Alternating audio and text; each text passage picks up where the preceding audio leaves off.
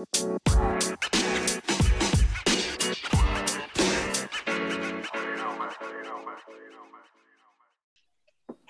and welcome back to our podcast.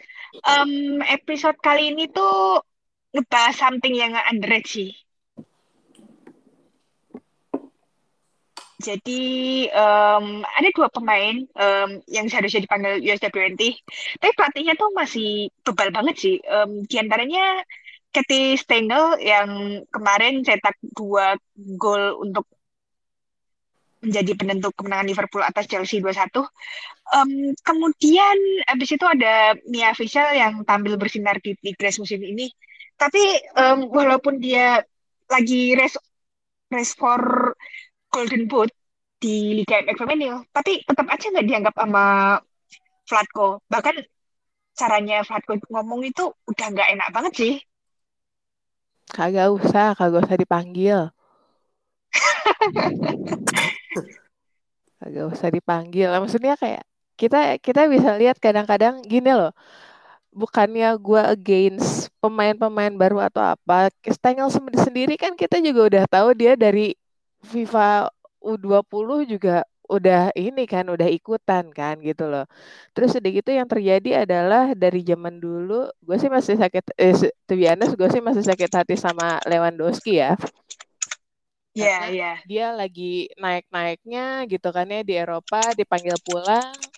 Kemudian dipikirnya bahwa maksudnya kayak dia di-invite ke uh, apa namanya Women's National Team ternyata enggak dia landed di uh, Gotham sampai akhirnya dia ini kan sampai akhirnya dia pensiun di situ gitu kan ya. Itu kayak yang ya lo ujungnya lo ngerusak karir orang dong gitu. Iya padahal dia udah dari kuliah sampai sampai dia kepala tiga pun ngabisin waktunya di Jerman. Iya iya banget gitu. Dan itu yang yang pas pas lagi pas dia dipanggil tuh pas uh, ada double Lewandowski di Bayern inget nggak?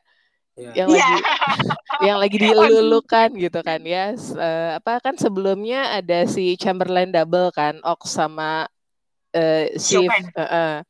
Terus di itu kemudian ada si Lewandowski double gitu. Terus gue inget banget dia namanya lagi kencang-kencangnya. Terus dipanggil, dipanggilnya juga kalau nggak salah buat Shibelius apalah entahlah segala macem gitu kan ya. Terus udah gitu udah aja nggak ini apa kalau nggak salah dia nggak dia nggak cetak gol ya. Seingat gue uh, maksudnya kayak jadi namanya tuh kayak overlapping sama uh, Pew sama Lavel kalau nggak salah. Angkatan-angkatan yeah, yeah. itu gitu kan ya. Jadi kayak oh ya udah nggak di nggak dianggap lah gitu. Terus dari itu akhirnya pulang for good balik ke USA gitu. Nah itu ujung-ujung gue sih takutnya kalau Stengel diambil lagi gitu eh janganlah, jangan kayak gitulah. Ya, benar. Um, Stengel ini mulai muncul lagi namanya waktu pindah ke Liverpool sih. Saat itu Liverpool masih di Championship.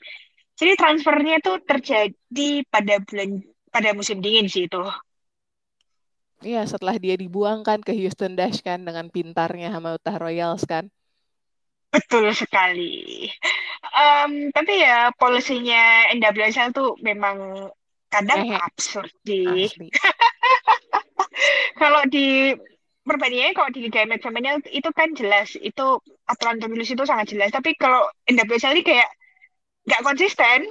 Karena masalahnya adalah dia um, datang dari klub yang udah gonjang anjing Royals kan gitu inget nggak waktu yeah. zamannya dia di Breakers juga kan akhirnya dia dipinjemin ke Newcastle Jets gitu in which yeah, betul, betul. Breakers juga sebenarnya udah gonjang anjing kan sebelum itu kan gitu loh jadi sebenarnya di 2007 doi selamat sih gitu dari uh, apa dari waiver waiver itu gitu kemudian yeah. dipanggil balik ke Royals gitu sebagai gue pikir maksudnya kayak yang salah satu tokoh penting ya di Royals ya. Maksudnya kayak namanya dia naik lagi gitu. Terus pada akhirnya Royals ganjang anjing ke Dash. Gue bisa maksudnya kayak walaupun di situ ada siapa sih? Shea Groom ya kalau nggak salah di Dash tuh. Shea Groom. Betul itu kan.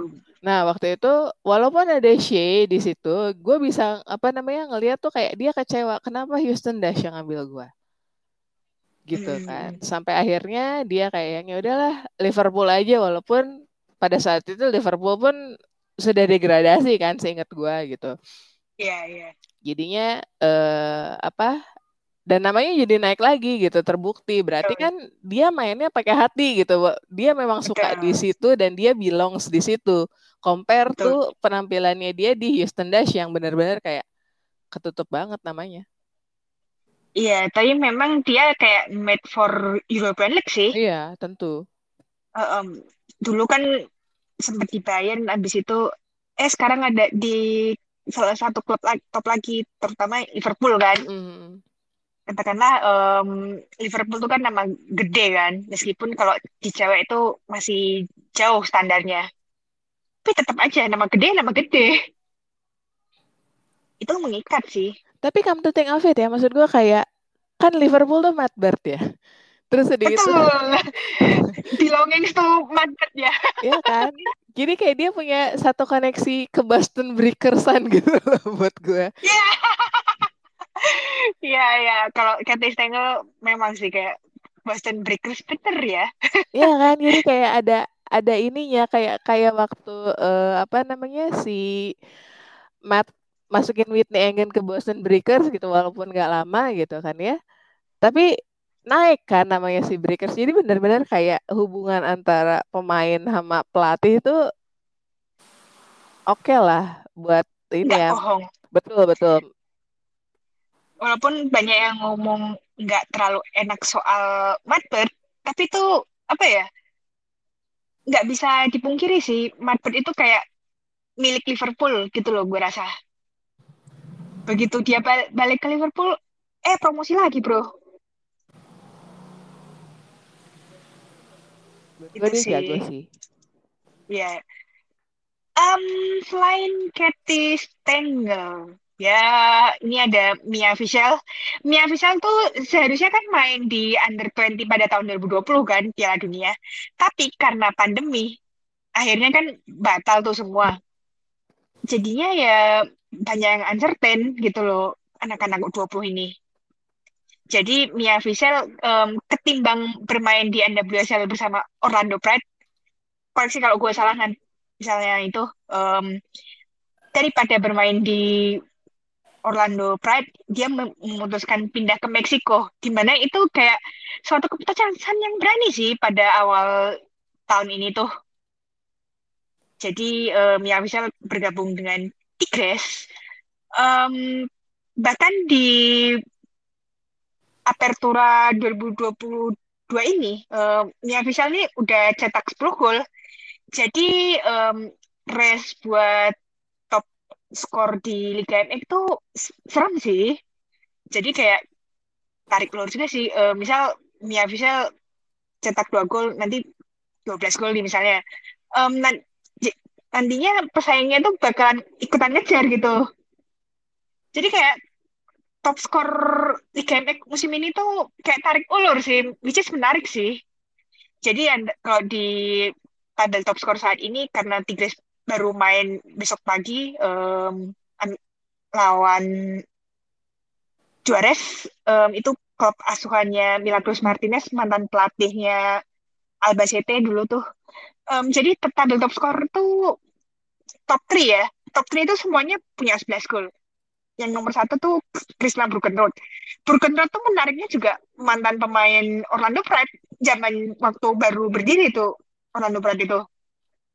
Kemudian nomor dua ada Kiana Palacios, um, dia tuh pernah main di Real Sociedad kan. Terus yang ketiga adalah Charlin Coral yang dulu tuh memang populer banget di Liga Spanyol. Dari waktu di Levante itu sampai di Atletico Madrid. Ketiganya ini punya 11 gol sih. Kalau Mia Fischel 10 gol sih so far. Tapi um, waktu Vlatko manggil apa ngumumin squad USWNT untuk bulan lalu yang bulan, bulan September maksud gue ya um, dia nggak dipanggil sama Flatko jadi um, Flatko itu ngomongnya nggak banget sih um, gue belum ada pembicaraan apa apa sama Mia um, kita ngikutin um, formnya dia sama performance-nya dia. Tapi um, gue juga mau bilang kalau banyak pemain NWSL yang performingnya sebagus bahkan lebih bagus dari Mia. Di mana um, kami senang senang banget um, melihat ini karena um, bisa melihat like, seberapa gede sih levelnya um, untuk setiap pemain tuh uh, buat seluruh liga dan ngebantu pemain buat liga kami yang dimaksud dia tuh NWSL. Jadi uh, lingkung lingkungan untuk perform dan prepare lebih baik. Terus balik lagi ke Mia, uh, kita juga belum kontak. Um, dia harus bermain dengan baik, harus konsisten, uh, nunjukin konsistensi buat lebih dari 2 sampai 3 games uh, konsisten seperti 15 game untuk ngebuktiin bahwa dia tuh milik tim senior atau tim terbaik dunia deh gitu maksud dia tuh. Selain itu um, pemain mana pun yang main di liga yang high level untuk klub mereka mau NWSL atau di luar NWSL um, itu acuan buat pemilihan kayak buat tim USWND sih itu sumpah sih gue rasa um, Flatko tuh cacat banget sih ngomongnya bisa lo lihat menurut Mas Ijal gimana nih ngomong ngomongin soal Flatko? Uh, apa ya? tadi balik ke Katy Stengel ya. Katy Stengel kan ini umurnya udah 30 tahun gitu ya. 30 tahun untuk sekarang pun masuk ke USWNT itu kayak nonsens banget maksudnya dalam artian sekarang di striker-strikernya uh, Amerika kan banyak pemain-pemain muda ya yang yang dimasukin di situ ya benar kata Pak Manda tadi ya ya kalaupun Katis Stengel bukan kalaupun kayaknya nggak bakal kepanggil juga dengan umur segitu meskipun semoncer apa pun di Liverpool kayaknya nggak bakal dipanggil juga gitu kan. Kan uh, ada koneksi ya Bird sama si Katis Stengel. Ketika Bird di Boston Breakers bareng sama si Katis Stengel dia yang plot jadi striker. Kemudian Bird masuk ke Liverpool ya mau nggak mau ketika lo nyari striker yang oke, okay, yang udah kenal sama lo gitu kan secara uh, pribadi dan mungkin secara permainan ya mau nggak mau Curtis Stengel. Akhirnya kan uh, Curtis Stengel kan jadi salah satu kuncian ya uh, untuk Liverpool buat apa namanya promosi gitu ke liga primernya di Inggris yang cewek. Dan yang kemarin pun akhirnya bikin dua gol gitu kan meskipun dari titik putih gitu kan. Ya itu kan salah satu kontribusi juga kan untuk Curtis Stengel buatku ya gratis tanggal untuk masuk ke SWNT kayak udahlah udah enggak lupain lah. Pun dulunya pernah di USA U20 ataupun U23 tapi kalau untuk yang senior kayaknya ah kayaknya enggak enggak bakal deh untuk Mia Vissel sendiri sebenarnya ini promising sih. Maksudnya kan dia masih muda kan 20 uh, 21 tahun gitu. Cuma sayang karena kemarin masa pandemi gitu ya uh, harusnya umurnya itu kuotanya udah cukup untuk masuk U20 ternyata U20 World Cup-nya diundur. Otomatis umur dari Mia Vissel kan mundur juga kan akhirnya uh, nggak masuk di situ gitu kan. Tapi untuk Mia Vissel sendiri buatku ini masih ada prospek atau peluang lah untuk masuk ke timnas senior gitu kan. Karena Mia Vissel sendiri ini kalau menurutku uh, salah satu striker karakter pembeda sih dari striker-striker uh, yang sekarang gitu. Ketika main di Meksiko itu kayak ada progres tersendiri lah yang mungkin striker USWNT sekarang itu ada satu part atau satu bagian yang nggak mungkin di uh, apa namanya yang nggak ada lah nggak ada di strikernya USWNT itu ada di Mia Vissel gitu. Entah itu dari sisi kecepatan akurasi ataupun penetrasi masuk ke dalam ataupun insting buat cetak gol. Nah kalaupun uh, Flatko apa ya kayak menyanyiakan pemain ini tuh sebenarnya sayang banget gitu kan. Kita tahu lah. Yeah. Flatko ini kan NWSL sentris banget ya kayak ngegedein liganya US ini klub gede eh maksudnya so, sorry uh, liga yang paling gede gitu maksudnya untuk pemain Amerika lain di belahan mana pun ketika main di klub yang di luar NWSL ya lu bukan apa-apa karena US ini uh, sepak bola terbesar lah istilahnya di, di dunia gitu. Untuk mencari di luar itu ya lu masih belum level buat kita kita gitu. Yang gua tangkap sih kayak gitu ya. Terus ya kayak statement dia bilang bahwa pemain NWSL tuh lebih baik daripada pemain-pemain Amerika yang main di luar NWSL itu cukup apa ya cukup menampar lah. Bukan menampar sih maksudnya bikin sakit hati ketika pemain-pemain Amerika yang main di luar Amerika itu kayak ciut kan. Anjir gue nih meniti karir gitu kan. Untuk main di luar syukur-syukur kan kalau misal main di luar kan paling enggak kalau perform bagus kan dipanggil timnas kan ya tujuannya. Tapi sampai sekarang pun kayak belum dipanggil juga untuk Flatko gitu. Terus ya harusnya Flatko ini harus bersikap adil lah gitu loh. Maksudnya ketika ada pemain Amerika yang di luar NWSL tuh bagus ya lu harus coba gitu lu harus coba gimana uh, skema permainan lo dengan pemain-pemain yang pemain Amerika yang main di uh, luar NWSL itu sebenarnya sangat perlu gitu sebenarnya buat opsi-opsi skema atau uh, apa permainan gitu kan. Jadi harusnya uh, kayak Flatko itu harus uh, ini sih buat ngelihat Mia Fisel seperti apa jadi ya kalau buatku Mia Fisel masih masih promising sih buat uh, timnas seniornya ini US. Ya, ini memang benar sih. Um, jadi tuh kayak apa ya? Um, dia kayak underestimate Liga MX Femenil. Ya, please lah Flatko. Um, minggu depan tuh kan ada Klasiko Regio. Kayak ada lawan di Grace nih. Jadi tiket Klasiko Regio tuh udah mulai dijual per hari ini. Harusnya Flatko tuh coba lah ke Meksiko, ke Monterrey, um, pergi ke El Volcan, nontonlah uh, pertandingannya Liga MX. Dijamin lu bakal balik lagi deh besok. Siapa tahu um, Christina Brukenberg juga ikut kecatut tuh sama dia sama atau enggak Angelina Hicks kan. Iya iya. Sebenarnya kalau kalau aku ya jadi pelatih Amerika ya aku bakal pasti coba gitu pemain-pemain yang di luar gitu kan. Lu masa ya kayak ngandalin Sophia Smith malu uh, malu review gitu kan. Ketika dua pemain ini misalnya ya kalau main uh, deadlock atau bun lagi buntu ya lu harus ada pemain pembeda lain gitu kan. Pemain pembeda lain ya pemain-pemain yang ada di luar Amerika. Karena kan Liga Amerika kan beda nih ya sama negara lain gitu kan. Pasti menawarkan perbedaan tersendiri lah. Eh, siapa tahu nanti bisa uh, mencari solusi ketika skema tim lu lagi deadlock. Nah pemain-pemain ini yang harusnya yang dibutuhin. Misalnya aku jadi Flatko ya harus coba-coba lah. Kalau mau bikin skema opsi apa ya permainan yang lebih lebih range-nya itu lebih lebar lagi.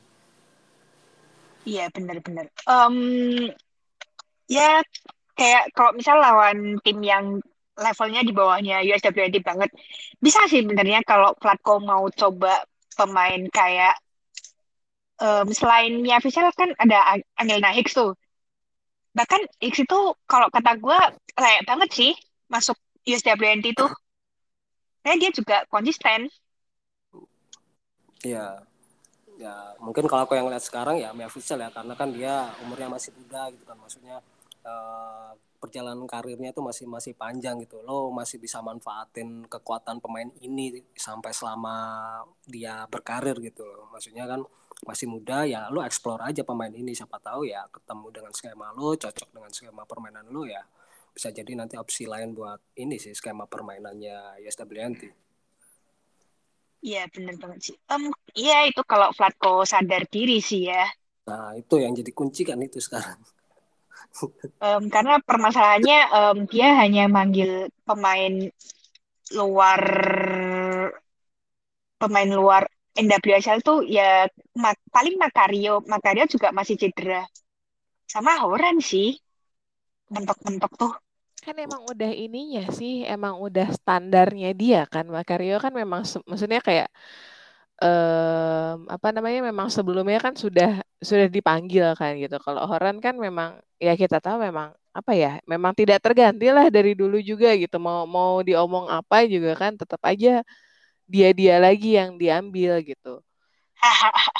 um, ya standar USWNT itu kayak nggak mau eksperimen tapi tapi gue takutnya tuh kayak um, kayak waktu Olimpik ya misalnya ya itu kan bener-bener parah banget tuh yang Tokyo 2020. Takutnya di Piala Dunia kejadian lagi. Ya nggak apa-apa. Nggak maksud gue gini.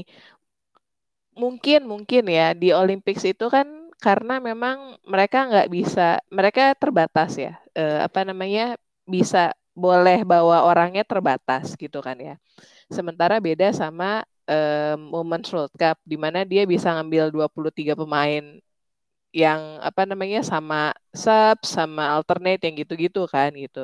Jadi buat gue sih mungkin mereka akan lebih santai di Women's World Cup gitu karena memang kan pilihannya juga banyak ya. Karena kita tahu maksudnya kayak kita tahu yang eh, apa yang bagus-bagus pun belum banyak yang kepanggil gitu untuk si USWNT sendiri karena kan ya dari U20, U23 sampai seniors gitu. Sebenarnya kans untuk uh, bongkar pasang skuadnya tuh lebih gak, lebih banyak gitu. Karena memang mereka punya sumber dayanya banyak banget gitu.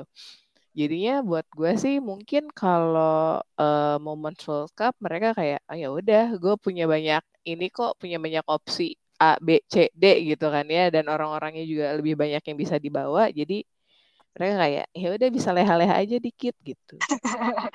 ya, yeah, um, sebenarnya depthnya squad USW20 itu banyak tapi ya itu balik lagi um, malas mengekspor sih kebanyakan pelatih USW20 itu mau dan penyakitnya itu kayak uh, maunya pemain senior mulu itu sih Gini, oh ya um, kayak waktu ini deh uh, apa namanya kayak waktu si 2005 yang pertama kali dia menang uh, Women's World Cup gitu kan ya. Mereka bawa defender banyak banyak banget gitu kan ya. Terus yang di, yang dipakai tuh Krieger lagi. Terus uh, siapa namanya Klingenberg lagi terus uh, Sauerbrunn lagi yang gitu-gitu gitu. Padahal dia masih punya kayak Shannon Box, dia masih punya Whitney Engen, terus masih punya yang lain lah gitu kan ya. Ya itu jadi kayak bener-bener sesuatu yang ya udah kalau gue sudah nyaman di situ, kita lock di situ gitu kan ya, make it uh, apa scoring over and over again gitu. Itu sih yeah, jeleknya betul. si USWN itu tuh di situ um, betul betul. Um, ya um, kurang lebih itu sih yang kenapa Flatko masih Daniel ya? Karena dia ngerasa mungkin Liga NWSL tuh terbaik dunia padahal sebenarnya enggak sih. Nah itu sombongnya itu loh orang-orang. Itu di situ. Iya, padahal punya banyak pemain di luar NWSL yang bagus tapi nggak kepanggil. Padahal tuh zamannya Pia ke dulu tuh Ali Kriger aja kepanggil kok. Padahal Ali Kriger lama di Jerman loh.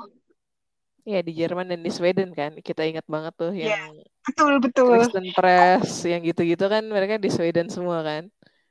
Um, kayaknya pemain di luar pada saat World Cup, World Cup 2011 tuh Ali Krieger kan? Iya satu-satunya pemain yang dari luar Amerika tuh. Gue ya, masih bukan dari luar Amerika yang memang sudah stay di luar gitu kan ya tanpa jadi kayak sebelum dia dipanggil pun sudah di luar gitu. Sementara yang lainnya kan dipanggil dulu ke USWNT terus sedikit mereka dipinjamkan gitu dari NWSL kemudian balik lagi gitu kan. Sementara kalau Krieger kan memang tidak pernah betul tidak pernah meniti ini kan WSL dan NWSL kan dia mah Betul. Um, ya, um, kalau Krieger memang tidak ada yang seperti Krieger sih sayangnya tuh. Dan tidak dipanggil lagi balik-balik lagi kan? Iya itu itu bak, uh, sejarah sih soal Krieger tuh. Hmm. Karena jarang banget sih um, ada pemain yang lama di Eropa terutama itu kepanggil. Kalau Makaria tuh kan aslinya itu kan dari college kan? Iya, yeah, iya. Yeah wajar dong kayak mengikat gitu. Gampangannya begitu. um, Oke, okay, kemudian um, sekarang kita ngomongin soal Villa Kampa berulah lagi, Jois.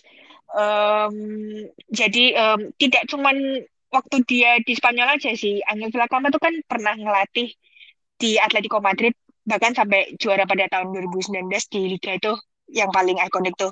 Uh, kemudian dia pindah ke Athletic Club pada tahun 2020. Tapi cuma sebentar sih di Athletic Club. Habis itu dia ngelatih Levante satu musim dan hasilnya ya gitu-gitu doang sih. Um, terakhir-terakhir di Spanyol. Terus habis itu dia pindah ke klub Amerika. Sebenarnya gue expect better sih daripada itu. Uh, maksudnya expect better soal Villa Kampala. Tapi dia malah bikin tiba-tiba bikin ulah. Jadi itu kan um, dia tuh ngehukum Katy Martinez yang notabene adalah ikon di ikon pesepak bola perempuan di Meksiko. Pokoknya kalau ada Katy tuh pokoknya um, se-Meksiko tuh bener-bener tim Katy Martinez banget lah. Mau klubnya lu, lu mau ngedukung Rayadas kayak ngedukung Tigres, ngedukung Amerika. Pokoknya tim Katy Martinez lah itu mereka banyak orang tuh. Um, jadi itu kan awalnya Katy Martinez itu kan telat latihan. Terus habis itu Vilakamba baper. Habis itu waktu lawan Juarez pada Jornada 11 itu, mereka ketahuan berantem di depan umum. Bahkan videonya tuh viral di TikTok. Terus habis itu yang ngupload di TikTok tuh, dia ngupload juga di Twitter. Akhirnya jadi makin nambah parah sih. Terus habis itu besoknya, uh, habis pertandingan lawan itu, Katy Martinez dihukum latihan sama under 18. Nah, kalau menurut kalian tuh kalau misal dihukum latihan sama under 18 tuh masuk akal nggak sih?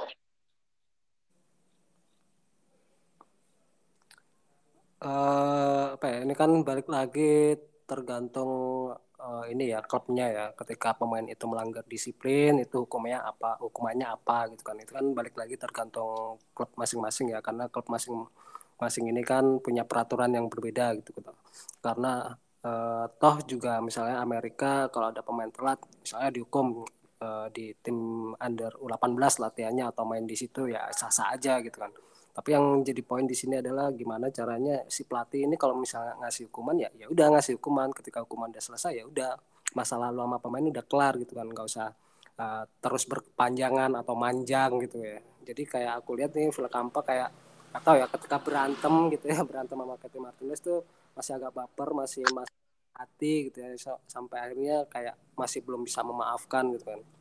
Tapi yang menurutku sah-sah aja ketika ada pemain itu kan dihukum misalnya uh, diturunin ke U18 untuk main atau latihan itu sebenarnya di sepak bola sih hal-hal hal yang wajar-wajar aja gitu kan. Tapi yang aku lihat di sini Villa Kampa tuh nggak tahu ya ada masalah personal dengan uh, Martinez atau apa gitu ya. Karena yang aku lihat itu dari pertandingan pertama Liga MX itu kayak lawan Cruz Azul, Juana, Puebla, Juarez, Rayadas ataupun San Luis itu uh, Martinez nih jarang masuk buat line up sebenarnya. Dia kan masuk di bench gitu kan jarang-jarang buat main uh, buat startingnya si ini ke Amerika. Nah ini yang jadi persoalan sebenarnya. Ini ada masalah apa gitu loh? Ketika di match pertama pun lo mencadangkan atau naruh band seorang Katy Martinez yang ikon sepak bola Meksiko yang kita tahu lah maksudnya permainannya itu enggak enggak maksudnya enggak enggak jelek-jelek banget malah bagus gitu kan lebih memilih ke Alison Gonzalez yang sebagai strikernya uh, klub Amerika. Nah ini yang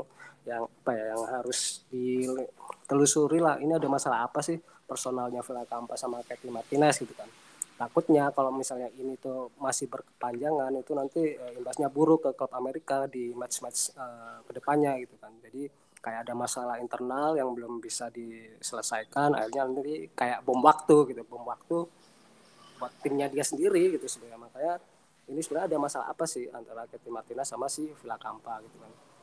Ya aku lihat nggak tahu ya ada kayak masalah personal sih uh, Ketty Martinez sama Villa Kampa ini. Karena yang aku lihat dari match pertama nih ya Liga MX ketika Cup Amerika main itu Katy Martinez tuh yang buat masuk starting dan sering ditaruh bench dan kalau masuk dari babak kedua dari bench tuh pun ya jarang-jarang sebenarnya. Makanya sayang aja gitu sekelas Martin uh, Katy Martinez uh, seorang pemain yang berkelas lah ya.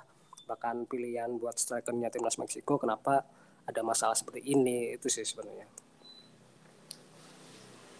Um, kemudian yang gue per, ingin garis bawah itu uh, waktu itu kan um, Villa Kampa ditanyain kan um, kenapa sih um, dia kan ditanyain soal Katy Martinez dia tuh kayak agak tersinggung mukanya ini yang jadi masalah sih Iya, kayak aku bilang kan, ini kayak ada masalah personal deh Villa Kampa sama Katy Martinez. Nah, masalah personal ini apa gitu kan? ya, ya harus diselesaikan gitu kalau misalnya masih belum selesai ujung-ujungnya nanti balik lagi ke performa klub gitu kan sebenarnya Iya, secara nggak langsung tuh kayak merusak dressing roomnya klub Amerika sih. Gimana sebetulnya uh, kayak gini tuh bahaya, apalagi kan bentar lagi Liguila kan. Iya. Dengan double jornada dalam dua pekan ini, itu tuh kayak krusial. Lu oh. jangan sampai kayak masalah kayak gini tuh keulang lagi. Terus dia juga ngehukum Renata Masciarelli dan Janelle Varias karena kayak mereka berdua nih nge-support Katy gitu kayak backing Katy gitu dia marah dan kedua pemain ini juga disuruh latihan diturunkan ke under 18 di mana itu kayak nggak rasional sih kalau kasusnya Janelle sama Masciarelli itu. Ya pada akhirnya kan kita nanti di uh, kita lihat lah next match ini klub Amerika seperti apa gitu kan. Tapi match terakhir kan menang nih 3-1 sama San Luis. Itu pun Katy Martinez sudah udah udah masuk di start uh, bukan starting sih maksudnya di daftar pemain ya. Katy itu masuk ke menit 58 kalau nggak salah yang pertandingan kemarin. Iya 58 Luis yang menang 3-1 nah sebenarnya ini kan hmm. ada kode lah kode etikat baik lah antara Katy Martinez maupun si Villa Campa ya semoga aja ini jadi titik terang lah maksudnya permasalahan personal mereka tuh ya udah harus selesai, selesai. apalagi dia juga harus masuk Liguila kan Liguila udah double jornada mm -hmm.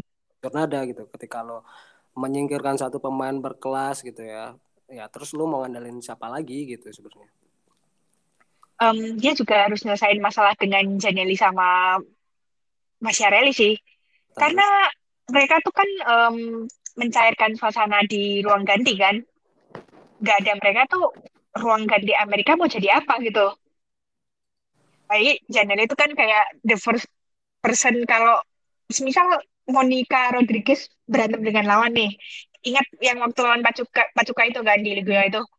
Janelle langsung misain si Monica Rodriguez makanya perannya Janelle itu kayak mencairkan suasana ruang ganti meskipun dia perannya udah agak berkurang ya.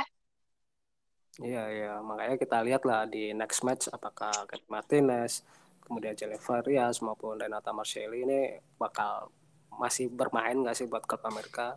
Toh juga misalnya ya kalau tiga pemain ini tetap masih ada masalah personal dengan Villa Campa, menurutku sih Amerika dengan kondisi yang tidak baik-baik saja gitu. Jangankan untuk Betul. Uh, ber, maksudnya di top atas lah top atas klausura itu kan masuk ke Liga Gila aja kalau dengan tiga pemain ini nggak main pun agak kesusahan juga buat klub Amerika. Um, ya kemudian um, Janely Varias tuh tiga postingan terakhir di IG ya tuh kayak nyindir Villa Kappa banget gak sih? iya iya ya itu udah kode sih sebenarnya. Harusnya Villa Kampa juga sadar ya.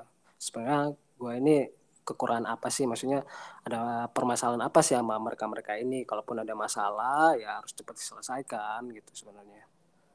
Ya um, itu semua di tangan silakan pasti dia harus udahlah cepet-cepet baikkan dong. Uh, daripada lu masalah di Liguila kayak Harrington wassalam karir lo masa kayak uh, Craig Harrington jilid dua kan ya nggak lucu juga sebenarnya Iya, um, ya jadi ingat Jorge Vilda, tapi kalau yang ini kita bahas nanti lah. Bentar, bentar. ya, um, sekarang kita beralih ke review game week 2-nya Liga Liga F terutama ini nggak ada hasil yang spesifik-spesifik banget ya. Tapi yang mau gua under ini sebaiknya kita ngomongin underline-nya aja ya.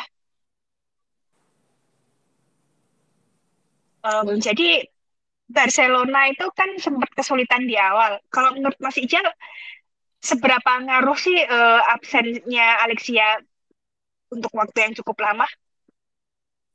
Ya bak pasti bakal pengaruh ya, apalagi kemarin ya meskipun menang 2-0 lawan Granadilla Tenerife ya, itu pun juga agak susah payah gitu kan. Yang aku lihat ketika skema permainan line up-nya ya ketika si Alexia nggak ada itu di tengah kemarin tuh diisi sama Patrick Guiaro, Kerawal sama Vicky Lopez. Vicky Lopez ini pemain under 17 ya. Itu sebenarnya striker. Betul, masih 16 tahun. Iya, dia tuh dia tuh kan sebenarnya striker tapi diplot sebagai pemain tengah gitu. Ketika aku ngelihat komposisi ini tuh kayak masih agak kurang pas gitu ya. kenapa sih lo masukin Vicky Lopez di tengah terus kemudian dapat Rigo Yaro Kiarawos oke okay lah ya ketika di bench itu lo masih ada Mariana Caldente Ingrid Engen gitu ya. Itu sebenarnya pemain-pemain ini yang harusnya masuk di situ gitu kan. Kemudian di belakang.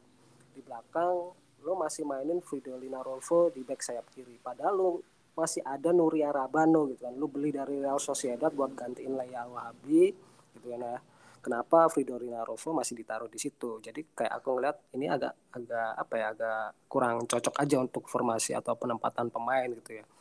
Ketika nanti Fridolina Rolfo ini ditaruh di depan itu malah lebih offense oke lagi secara permainan. Dan lu taruh aja sih Nuria Rabano back kiri eh, penggantinya Leia Wahabi kemudian di striker ya yang kemarin aku lihat cuma Caroline Graham Hansen, GC sama Anna Maria Senogorsevic. Ini kan sebenarnya kayak Anna Maria Senogorsevic untuk musim-musim kemarin kan cuma sebagai super sub ya tiba-tiba sekarang uh, jadi untuk superhero lah untuk pengganti Licky Martens meskipun di, di situ ada GC gitu kan. Padahal ya lu bisa aja taruh Vicky Lopez di depan gitu ya, terus di tengah tuh lokasi Patigo Yaro, Garros ataupun Ingrid Engen lah di situ. Nah makanya perubahan-perubahan strategi ini tuh sebenarnya sangat pengaruh sih karena nggak adanya Alexia makanya kayak Barcelona tuh masih ngeraba-ngeraba lah lini tengahnya tuh uh, ditaruh pemain yang cocok tuh siapa aja sih gitu sebenarnya.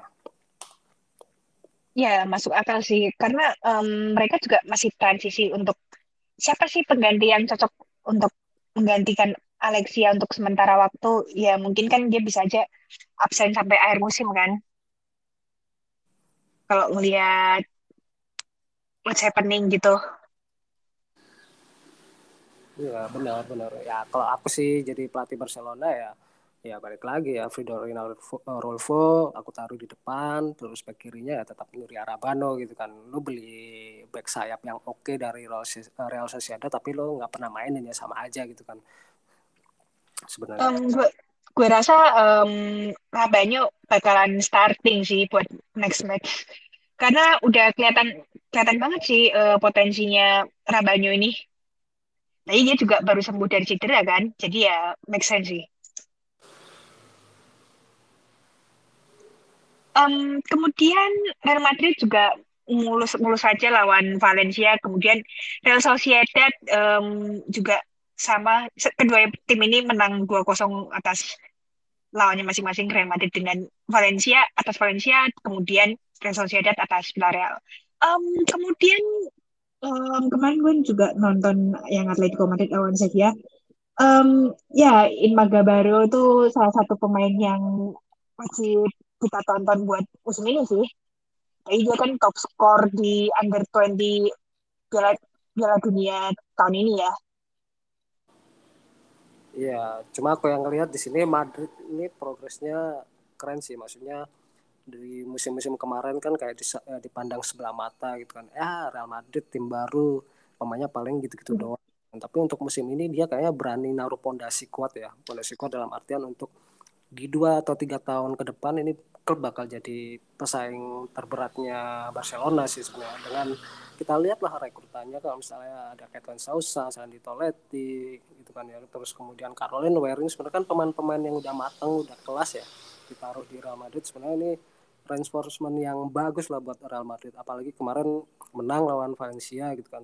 Menang lawan Valencia pun yang aku lihat uh, kayak di lini belakang Ivan Andres sama Catalan Sosa itu kayak udah dapat nih chemistry-nya gimana caranya untuk uh, bermain bertahan koordinasinya seperti apa mereka tuh udah udah kayak udah mulai klik gitu kan kemudian di lini tengah ada Santi Toletti, Teresa Abilera, Kaloan Ware ini sebenarnya uh, jadi tumpuan kuat sebenarnya di lini tengah ini uh, buat buat si Real Madrid. Kemudian ya di striker mereka sebenarnya pakai tiga striker si Atenea di, di Castillo, Esther Gonzalez sama mungkin si yang dari Reims itu ya yang dibeli dari Si siapa Feller ya atau mungkin bisa ya, atau mungkin bisa gantian sama si uh, Karina Muller gitu. Jadi kemarin itu ya ya oke okay lah ini sebenarnya buat pondasi Real Madrid sih untuk musim-musim ke depan bahwa kita ini jangan ya, dipandang sebelah mata meskipun umur kita itu masih seumur jagung ya kita bakal jadi kandidat terkuat lah untuk 2-3 tahun ke depan untuk menyaingi si Barcelona.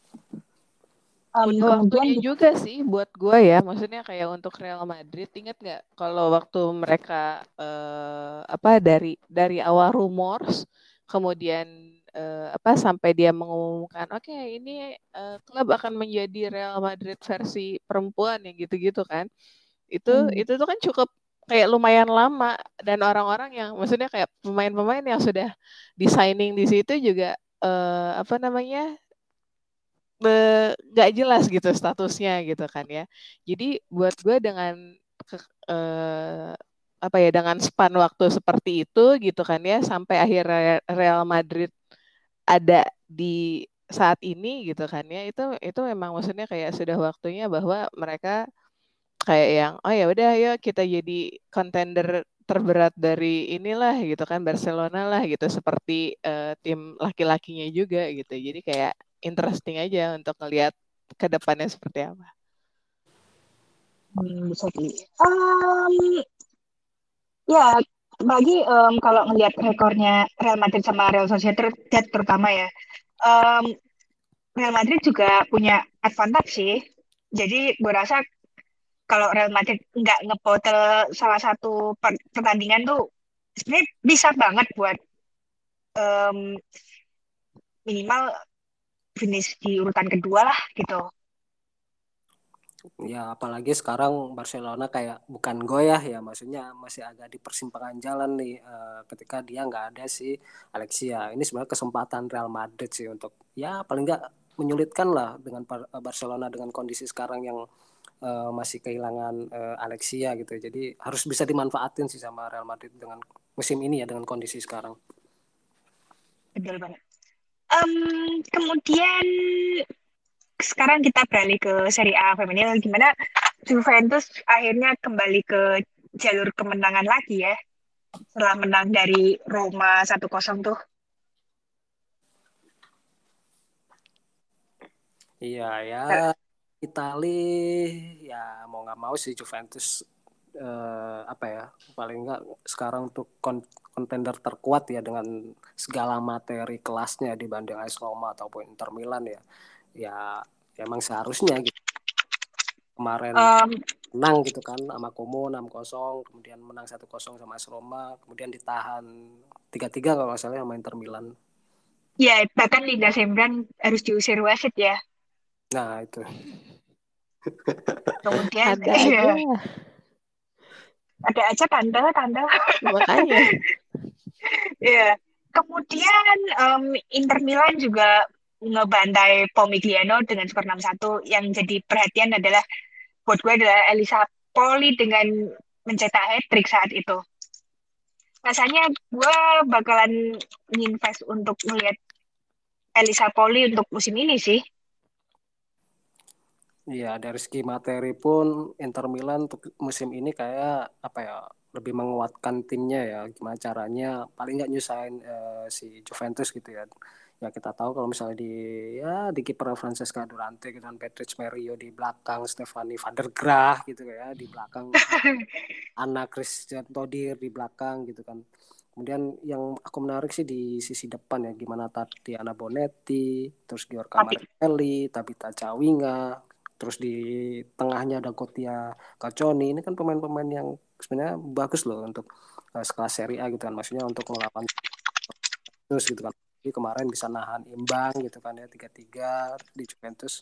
Jadi uh, untuk materi musim ini tuh Inter kayaknya lebih lebih ini sih lebih strong dan ya bisa nyulitin lah untuk uh, Juventus di Serie A.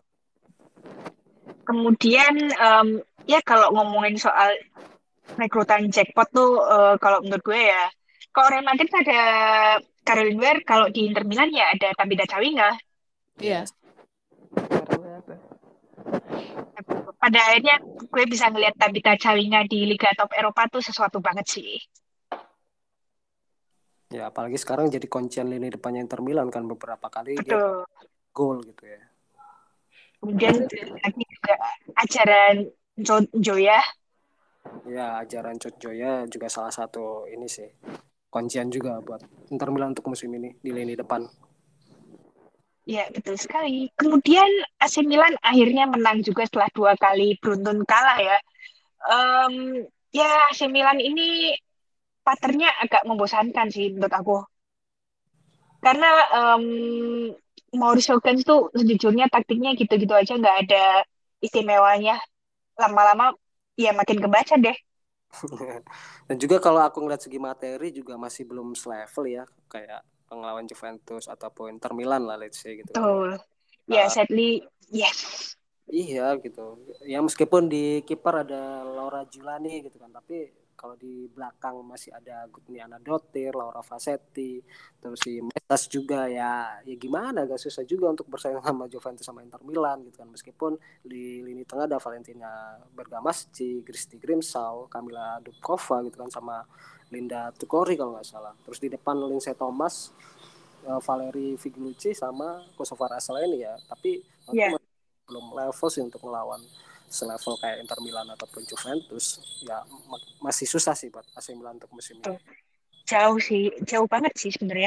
Um, kemudian um, ngelihat Sassuolo tuh agak strange sih meskipun um, ada nilai plusnya dengan ngedatengin Revilogen, tapi tetap aja uh, Sassuolo tuh harus kehilangan kayak kipernya tuh di dalamnya ya, itu ya. bener-bener biggest loss sih.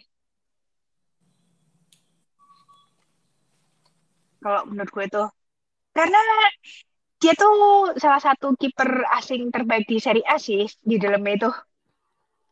Ya salah satu yang terbaik ya. Tapi yang aku lihat di Serie A ya nggak jauh-jauh dari Juventus, Inter Milan atau AS Roma. Ya AS Roma sekarang ya. musim ini ngebangun pondasinya cukup cukup oke okay lah ya. Mereka eh, di depan Valentina Giacinti, terus Ana Maria Serturini ini kan sebenarnya pemain-pemain oke okay juga gitu kan ya. Kemudian di tengah Andres Alves, Manuel Gilani, Giuliano sorry sama Gleda Gregi gitu kan. Ya ya oke okay lah untuk untuk bisa bersaing dengan Inter Milan sama Juventus. Paling enggak untuk slot Champions League lah paling enggak untuk AS Roma. Betul sekali. Kemudian um, kita beralih ke WSL yang super chaos ya. Jadi di mana salah satu faktor menariknya tidak ada tim berseragam biru yang menang pada game week kedua. Ya sih um, sementara Arsenal dan MU sama-sama mulus startingnya. Um, Arsenal menang 4-0 dari Brighton kemudian Manchester United menang 4-0 dari Reading kemudian Man City kalah 4-3 dari Aston Villa sih. Tapi itu dua golnya dari Rahel Deli ya. Bahkan berkali-kali tuh udah dibilangin kan Rahel Deli tuh bukan back.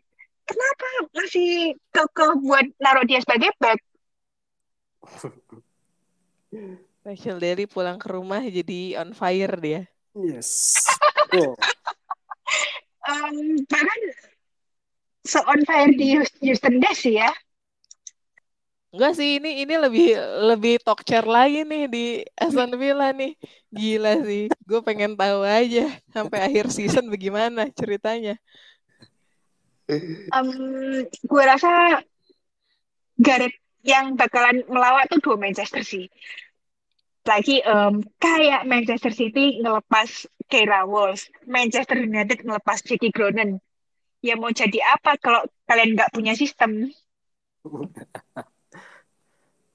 Cuma ya apa ya, namanya juga match awal ya. Uh, entah itu tim gede menang dengan skor gede ataupun tim gede itu kalah sebenarnya itu hal-hal wajar aja karena pertandingan pertama di sebuah liga itu nggak pernah gampang gitu ya kalau menurutku ya. Yes sepak bola. Ini kejadian di Chelsea ya? Ya betul. Nanti ya kita bisa lihat lah di match ketiga, match keempat, match kelima itu bakal kelihatan skemanya jalan apa enggak nih kayak gitu kan sebenarnya. Untuk match pertama buatku kalau misalnya ada tim gede menang, terus tim gede kalah gitu sebenarnya udah hal biasa gitu kan. Ketika netizen, aduh ya Man City kalah nih nggak bakal juara, oh MU menang nih ini bakal juara ya belum tentu juga gitu. Kita lihat sampai pertandingan uh, match day ke lima atau match day ke enam bakal bakal kelihatan gitu. Tapi cuma yang aku lihat kemarin kenapa kayak uh, Chelsea gitu ya sekelas Chelsea kalah kemudian Manchester City kalah dengan Aston Villa. Mereka tuh masih kayak meraba-meraba sih sebenarnya uh, untuk skema permainannya itu seperti apa gitu. Ketika Chelsea kalah lah uh, lawan Liverpool meskipun golnya tuh bukan dari open play ya semua itu dari set pieces uh, bola mati dari penalti, penalti semua. itu kocak banget sih. Yeah. itu pertandingan paling absurd sih padahal kick off-nya tengah malam terus dikasihnya sesuatu yang begini amat ya iya makanya. Tapi yang aku lihat dari Liverpool Chelsea ya kemarin tuh Liverpool tuh lebih ini sih lebih efektif gitu. Caranya ketika counter attack mereka semaksimal mungkin gimana caranya bikin gol gitu. Paling nggak menyusahkan backnya Chelsea lah gitu. Kemudian Chelsea kemarin tuh banyak sekali peluang ya, nggak tahu kenapa hanya dibuang sia-sia, nggak jadi gol gitu kan. Mungkin karena ada pengaruh karena Pernil Harder mungkin di injury time ketika mau main ternyata dia cedera mungkin salah satunya itu ya opsinya ya uh, sorry bukan opsinya maksudnya uh, salah satu kunciannya uh, iya salah satu kunciannya kenapa kemarin agak kesusahan gitu kan si Chelsea gitu ya karena Pernil Harder absen karena beberapa menit lagi ketika pemanasan ya udah mau main ternyata cedera gitu kan ya. kakinya nggak nyaman sih bukan cedera sih Ya, makanya kemudian Lauren James lah ditaruh di striker gitu kan nemenin si Samantaker. Tapi ya menurutku untuk Lauren James ya masih masih masih belum lah maksudnya untuk uh, duet dengan Samantaker di depan ya masih masih belum gitu. Kemudian uh, untuk kemarin tuh kenapa Mahes tuh pakai uh, tiga backline gitu. Ketika lawan Liverpool yang mungkin main direct ya direct bola ketika dari belakang langsung uh, di passing ke depan ke Katie Stengel gitu kan. Itu sebenarnya kenapa sih gitu uh, pakai tiga backline ada Millie Bright, Kadesia Buchanan dan Magda Eriksson. Ini sebenarnya dengan tiga backline ini tuh agak kesusahan ketika Chelsea ngelawan tim dengan uh, permainan direct. Apalagi kayak Katie Stengel kemudian Leon Kieran, Marisa Lawley ini kan kuat dalam bola-bola udara ya. Mereka tuh body shape-nya tuh kuat. Ketika mau di body sekalipun itu tetap masih kokoh gitu. Kemudian akhirnya Kadesia Buchanan kan ya uh, sliding si Katie Stengel hanya uh, apa namanya dapat penalti gitu. Jadi uh, eh, MHS nih harus harus ini sih harus mereinforcement lagi sih skemanya seperti apa ketika tim yang dilawan. Jangan sering-sering pakai tiga backline lah bakal nyusahin tim lo sendiri sebenarnya kalau aku lihat. Ini sebenarnya kasus tiga backline tuh kejadian di Bayern ya? Ya um, karena jadi kita bisa ngelihat uh, Bayern itu belakangan kesulitan ya karena itu. Tapi ya gimana ya um, Bayern juga nggak ada opsi lain keburu Hanagles cedera gitu kan. Iya, kemudian juga Liverpool kemarin tuh di lini tengah itu siap banget lah, maksudnya tuh kedalaman di tengah tuh keren banget antara misi kan sama si Cherry Holland ya. Dia tuh bisa matiin Van Kirby, Erin Cadbot, Sophie Eng, Sophie Ingle gitu kan. Bahkan Liam Charles yang naik turun gitu kan bantu serangan. Dia tuh masih bisa ke cover sama si Cherry Holland. Cherry Holland menurutku kalau misalnya ada man of the match sih menurutku dia sih jaga kedalaman iya betul betul. Setuju. di Liverpool gitu sebenarnya. Instead of Katie Stengel ya Cherry Holland ya. Iya. Yeah. Tuh. Um, kemudian ya Leicester City takluk di rumah sendiri lawan Spurs. Kemudian um, Everton juga belum menemukan performa yang sesungguhnya lawan West Ham. Um, next match um, ada dua big match sih. Yang pertama ada Derby Merseyside akhirnya kembali lagi setelah dua tahun absen. Kemudian um, Chelsea akan menjamu Manchester City yang sayangnya mainnya di Kings Meadow bukan di Stamford Bridge ya. Iya, iya. Cuma kayak aku sedikit yang ngebahas Manchester City, Manchester City kenapa kalah sama si Aston Villa. Ya sebenarnya sama sih kondisinya kayak Liverpool sama si ini apa namanya si Chelsea Aston Villa lebih efek balik lagi lebih efektif dan dia itu bisa kontrol game kalau nggak salah itu ya bukan nggak salah iya kontrol game. Benar-benar kontrol game Aston Villa saat itu. Iya kontrol game di lini tengah ya antara Ken Zadali, Ryan Kosi sama Lauren Blinkilde ini ini tuh di lini tengah tuh keren banget sih. Maksudnya balik lagi ya ke Manchester City yang aku lihat di starting gitu kan. Di backnya aja back kanan Esme Morgan. Terus di tengahnya nih back full uh, apa namanya back tengahnya tuh duet antara Steve Newton sama Alex Greenwood. Terus di kirinya ada si Demi Stock ketika empat pemain ini udah main gitu kan ya apa sih yang lo harapin kita gitu? bukan maksudnya mengunderestimate pemain-pemain ini. Memang pemain ini pemain ini tuh kelas gitu. Tapi di uh, apa namanya di bench tuh masih ada Kirsten Kasparic gitu ya Laila Awabi yang lo tapi beli yang paling parah yang paling parah tuh um, Kirsten Kasparic yang nggak starting itu sih. Itu parah banget sih. Lo ngapain sih beli Kirsten Kasparic kagak kepake. Iya makanya beli Kristen Kaspari tapi yang dipasang di Mistok ya buat apa sebenarnya gitu. Padahal um, Kristen Kaspari itu jackpot banget sih. Buat Manchester City, tapi nggak kepake tuh. Aduh, ini sungguh komedian sekali ya, Bapak. terus kemudian kehilangan Caroline Weir, kehilangan Carol Walsh. Yang aku lihat di lini tengah kemarin kan yang main Laura Combs, Felipe Angaldal, sama Laya, Laya Alexandri. Ini tuh koordinasinya jelek banget. Salah pas. Pagi Laya Alexandri itu udah kena goceknya tuh karena tagline Rahel Deli ya. Itu parah banget sih. Iya, makanya kayak lini tengah nih amburadul lah koordinasinya antara Laura Combs, Felipe Angaldal maupun uh, Laya Alexandria. Meskipun di, di bench tuh masih ada Mari Fowler, ada Vicky Losada yang mungkin dua pemain ini tuh kuat bisa nahan bola, tapi kenapa nggak lo mainin gitu Gareth Taylor gitu kan. Terus di depan Lauren Ham atau sama Chloe Kelly. Oke lah tiga pemain ini oke okay, gitu. Tapi ketika lo lagi deadlock buntu ya masukin Dana Castellanos gitu kan. Masukin Dana Castellanos aja udah telat-telat gitu ya tahu lagi lagi Gareth Taylor pemikirannya mau dia uh, menuju arah ke mana juga gua nggak tahu nih. Ya the same kayak nganu sih um, seperti Manchester United. Tapi mungkin baru akan kelihatan tuh saat big game sih kalau Manchester United. Ibaratnya klub Amerika ya. Iya iya iya. Sama sih City juga bakal kelihatan di big game sih. Um, apa patternnya MU sama klub Amerika kan mirip kalau di games. Di games tuh biasanya yang bisa nggak jelas. Ya yang jadi PR kan bagaimana next match ini ya. Ketika Chelsea setelah kalah sama Liverpool dia bakal bangkit seperti apa gitu kan. Uh, apakah lebih menata lagi dengan Emma Hayes yang super brilian gitu kan. Toh juga dengan Manchester City gitu loh. Setelah kalah dengan Aston Villa ini bakal gimana lagi nih dengan skema permainan seperti ini dengan materi seperti ini gitu. Tapi yang aku lihat uh, respon Chelsea lebih lebih oke okay sih daripada Manchester City. Betul. Um, ya kita lihat sih, tergantung line up kedua tim ini sih. Baru kita bisa lihat karena line up dari kedua tim ini kebetulan nggak bisa diprediksi sih. Itu jelas benar sih.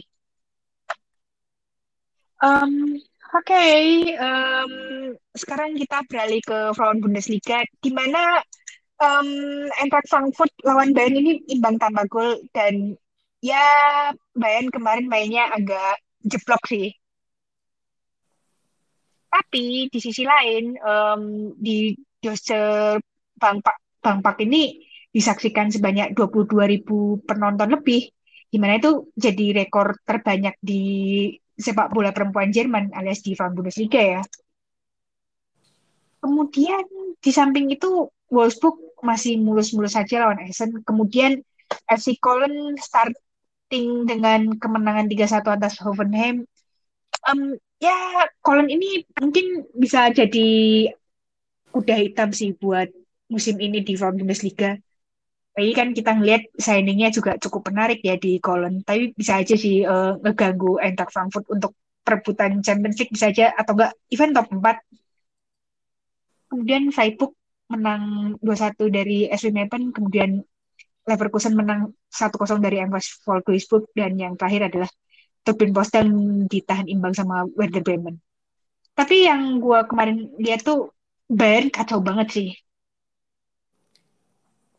Ya mungkin lagi match pertama ya, match pertama dan juga dia juga banyak kehilangan pemain belakang kan kayak Marna Hegering, kemudian hmm si siapa yang pemain Swiss itu lupa aku. Nah ini kan uh, menata kembali si defense-nya si Bayern nih seperti apa meskipun dia oh, Austria maksudnya eh, Austria. Um, Karina Weninger kan yes. dipinjamkan ke Roma sih.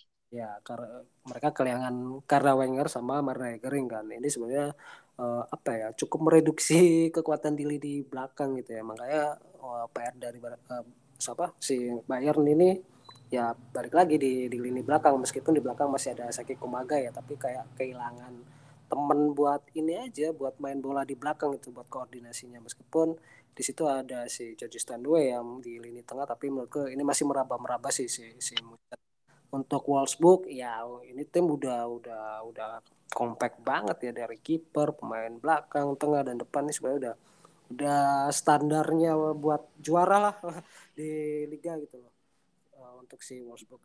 Terus Colin ya ya ya salah satu mungkin pengganggu ya untuk slot uh, masuk ke Champions League. Cuma yang kemarin kalau lawan Hoffenheim cuma ini aja sih disayangkan karena Hoffenheim harus main dengan 10 pemain karena si Yana Velkamp uh, kena kartu merah kan. Itu sebenarnya pukulan telak sih kemarin di match itu. Dan uh, besok itu adalah pertandingan gede sih untuk Hoffenheim ketemu Wolfsburg dan itu di main stadium ya kayak bakal dihabisin sama Wolfsburg. Um, di di Prisero Arena. Yeah. Um, ini untuk pertama kalinya Hoffenheim akhirnya main di stadion utama ya, kurasa ya, um, dengan proper karena sebelumnya um, 2020 tanpa penonton. Kalau nggak salah tuh lawan Bayern sih, gue lupa-lupa inget. Um, tapi kalau ngeliat Hoffenheim, gue nggak ngelihat sesuatu yang promising sih. Karena ya segitu-segitu doang. Ya apalagi Jule Brand cabut ke Wolfsburg ya udah selesai loh. Most of most of their key players itu dipretelin sama Wolfsburg sih. iya, Hoffenheim, Frankfurt, Köln, SGS Essen itu sebenarnya banyak pemain bagus-bagus ya terus dicomotin sama Munchen, sama Wolfsburg. Iya betul. Um, tapi kalau untuk Eintracht sih masih bisa masih bisa digantiin sama Sina Johannes sih posisinya Merlin From dan good newsnya lagi waktu itu Sina Johannes juga udah bisa main karena dia juga cukup lama cedera kan mungkin dari yang waktu dari pas loannya di Jepang sih sama Inak Kobe. Tuh. Uh, ya begitulah um. Kemudian terakhir um, D1 D on Arkema itu ya masih nggak terlalu nganu banget lah. Flori juga satu sama lawan Paris FC, kemudian Dion satu sama lawan Bordeaux, kemudian Reims dikalahkan sama Monte, Montpellier satu tiga, um, kemudian Rhodes apa, PSG ini masih mulus-mulus saja lawan Rhodes kemudian Lavre menang 1-0 atas Guingamp dan yang terakhir Lyon juga menang tipis 2-1 dari Soyoks. Um, tapi yang gue pengen guys bawain tuh Montpellier sih. Kayaknya apakah Montpellier bisa masuk top 3? Kalau masuk top 3 kayaknya masih masih bisa lah uh, untuk maksudnya nemenin PSG ataupun Lyon gitu ya di top atasnya Liga Prancis untuk posisi tiga sih masih bisa lah Montpellier. Ya, um, apalagi Montpellier juga salah satu rekrutan terbaiknya adalah Luna Gewitz yang di mana dia pulang lagi ke Montpellier. Ya, tapi untuk misalnya ngejar juara kayak agak kesusahan ya karena um, jelas susah sih. Um, mungkin kan ngejar Champions League sih. Ya, Champions ya, League kalau paling possible lah buat Montpellier. Um, Montpellier sama Paris FC itu kemungkinan race for Champions League ya. Yeah. Um, alright, um, sekarang kita beralih ke Champions League ya, yang kualifikasi second round ini. Um, Bayern Munchen kemarin menang tipis 1-0 atas Real Sociedad. Ini drawing paling kriminal sih, kalau kata gue kenapa kriminal? Karena ini kenapa sih lu harusnya ketemunya di fase grup tapi kenapa harus di kualifikasi round kedua, Bro? Ya, biar seru, biar seru. Makanya gue agak anti banget sih um, fase grup itu cuma 16 tim kan. Banyak yang protes. Bahkan di grup-grup chatnya Women's Footy di Telegram, mereka bilangnya kenapa nggak nambah jumlah tim sih minimal nomor dua bisa lolos langsung yang dari top empat liga di Eropa gitu. Banyak yang bilang kayak gitu. Ya, tapi emang susah juga sih. Maksudnya 16 tim aja kadang-kadang chaos juga gitu kan. Maksud gue kayak apa ya something yang kalau misalkan memang mau menambah gitu kan ya at least dia dia bikin kayak yang apalah sesuatu yang memang sudah sudah jelas gitu kan Sementara kalau kita kita tahu juga ya namanya women soccer gitu kan ya, women football gitu kan ya, ya ada aja gitu kan ya kejadiannya gitu. Jadi mau nggak mau kita itu kayak opsinya cuma dua. Kadang bener gitu kan ya kadang dagelan juga gitu. Jadi ya mau gimana susah. Bukan susah sih maksudnya bisa bisa kalau misalkan dibenerin tuh pasti bisa gitu. Cuma untuk sekarang jalanin aja dulu lah 16 terus gitu. Tapi yang yang bener-bener kayak ya mulus bener-bener as in jadi gitu jalannya uh, mungkin ini sesuatu yang dikonsenin sama Nadine Kessler ya yeah, dia tuh mungkin nggak mau kayak apa ya Champions League terus abis itu skornya kayak gamenya tuh jauh banget. Mungkin hmm. dia nggak pengen sih. Iya, mengerti sih, mengerti banget. Karena kan dia juga kan ini kan berpengalaman juga kan di sana kan. Apalagi pas yeah. zamannya Casey kan kayak ini ya skornya kayak futsal ya mohon maaf gitu kan. Iya betul. Bahkan event Arsenal sendiri pada eranya Kessler bener-bener diajar banget kan? Iya kan, jadi kayak babak belur banget. Maksudnya Arsenal yang bukan Arsenal lah pada saat itu gitu. Betul. Jadi mungkin dari dia sendiri ngelihat bahwa ya udahlah 16 dulu aja, yang penting nggak compang-camping, yang penting skornya juga sekarang udah nggak timpang jauh gitu. Ya bener sih gitu kan ya progresnya kelihatan gitu. Jadi mungkin dari situ setelah itu mungkin kalau mau nambah akan lebih gampang, tapi untuk straight to 16 nggak ada yang keluar-keluar itu kita ini dulu kita jalanin dulu lah gitu. Um, ke, mungkin kalau um, dia ngorbaninnya kayak udahlah kalau tim misal ada satu dua tim gede yang kalah di fase kualifikasi tapi ya gimana ya resiko sih. Mm -mm, gitu loh. Daripada yang banyak-banyak uh, terus udah gitu ternyata ya itu apa namanya skornya kayak futsal lagi gitu kan ya itu nggak asik juga gitu mungkin ya Casey mikirnya juga kayak yeah, gitu. Iya. Yeah. Um, ini mungkin um, sedikit concern juga ya sama kuota tim di Piala Dunia tahun depan ya. Di mana kan udah nggak 24 lagi, hmm. malah jadi 32 ya. Hmm. Yeah.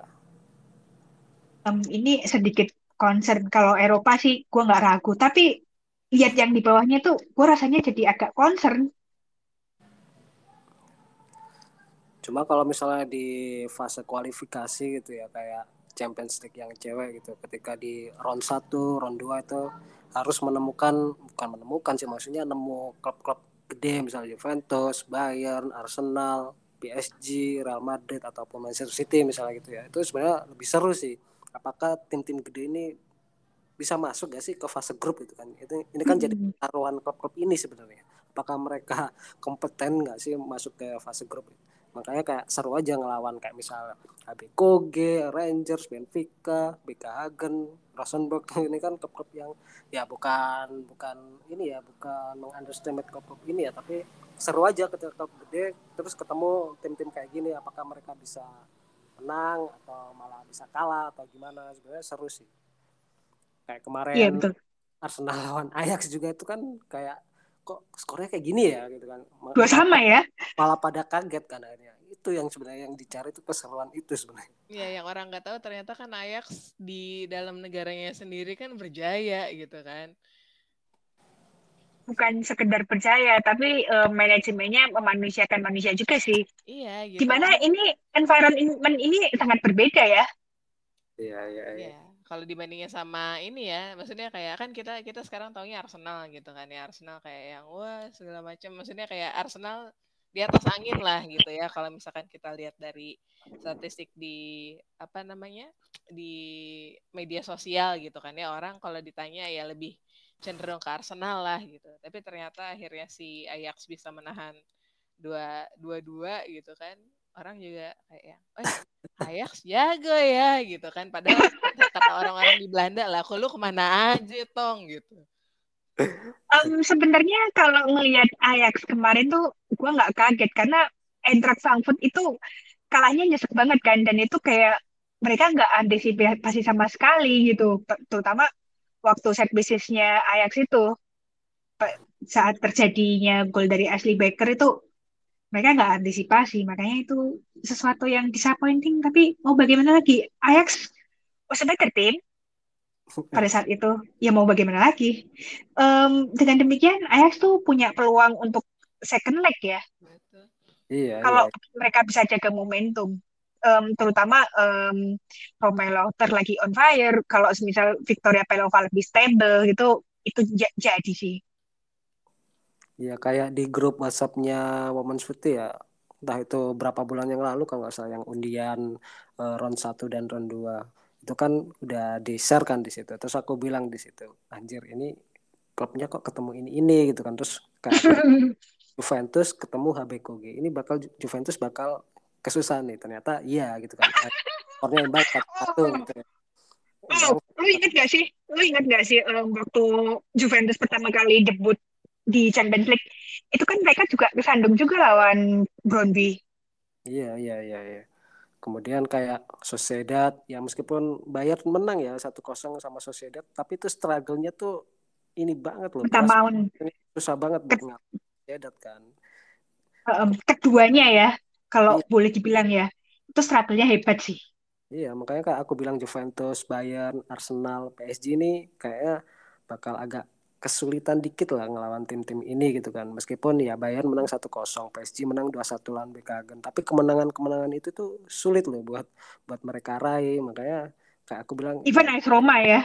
Ya AS Roma juga menang 2-1 lawan Sparta Praha tapi ya juga agak agak kesulitan juga kan. Tapi yang cukup uh, menyita perhatian ya kemarin Arsenal lawan Ajax gitu kan ketika orang-orang atau di media sosial ah uh, Ajax paling bisa lewat lah lawan Arsenal.